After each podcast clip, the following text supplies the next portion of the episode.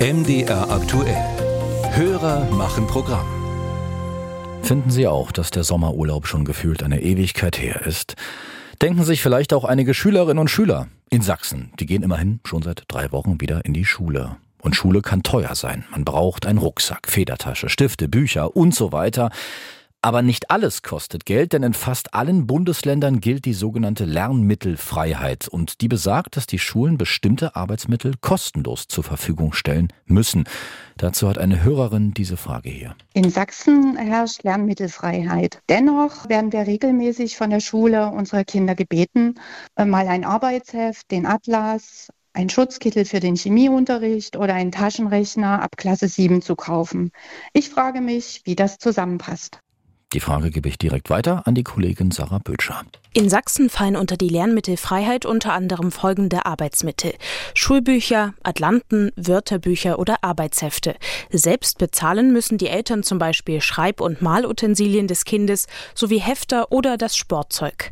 Schon allein wegen der Gesetzgebung kann der Fall unserer Hörerin also eigentlich nicht zulässig sein.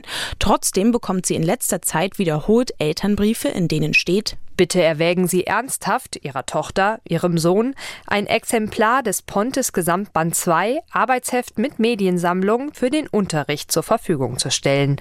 Es besteht zwar die Möglichkeit, dass Kinder einzelne Kopien mit Klarsichtauflagen verwenden, hinsichtlich einer dauerhaften Ergebnissicherung ist das allerdings ungünstig. Für den Chemieunterricht heißt es sogar, das Kind könne ohne einen gekauften Schutzkittel nicht am Unterricht teilnehmen. Wie kann das sein? Claudia Maas ist stellvertretende Vorsitzende für den Bereich Schule der Gewerkschaft GEW Sachsen.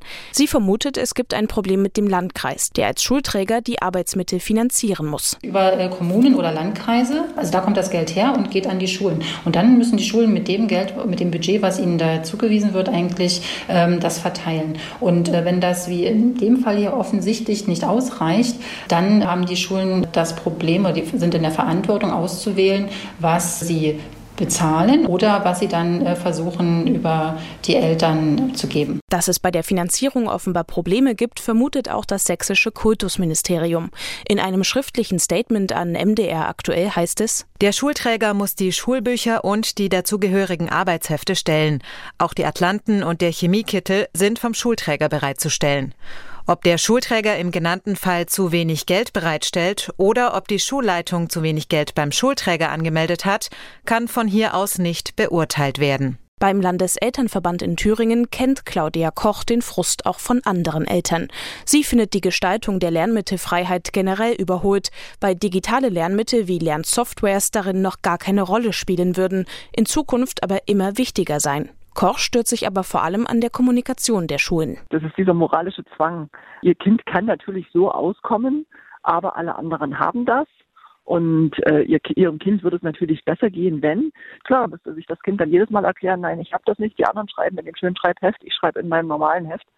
Da müssen, finde ich, auch Schulen sehr viel sensibler arbeiten. Claudia Maas von der GEW Sachsen empfiehlt, sich an die Elternvertreter zu wenden. Diese könnten dann über die Schulkonferenz Einfluss nehmen und mit den Lehrkräften nochmal ins Gespräch kommen.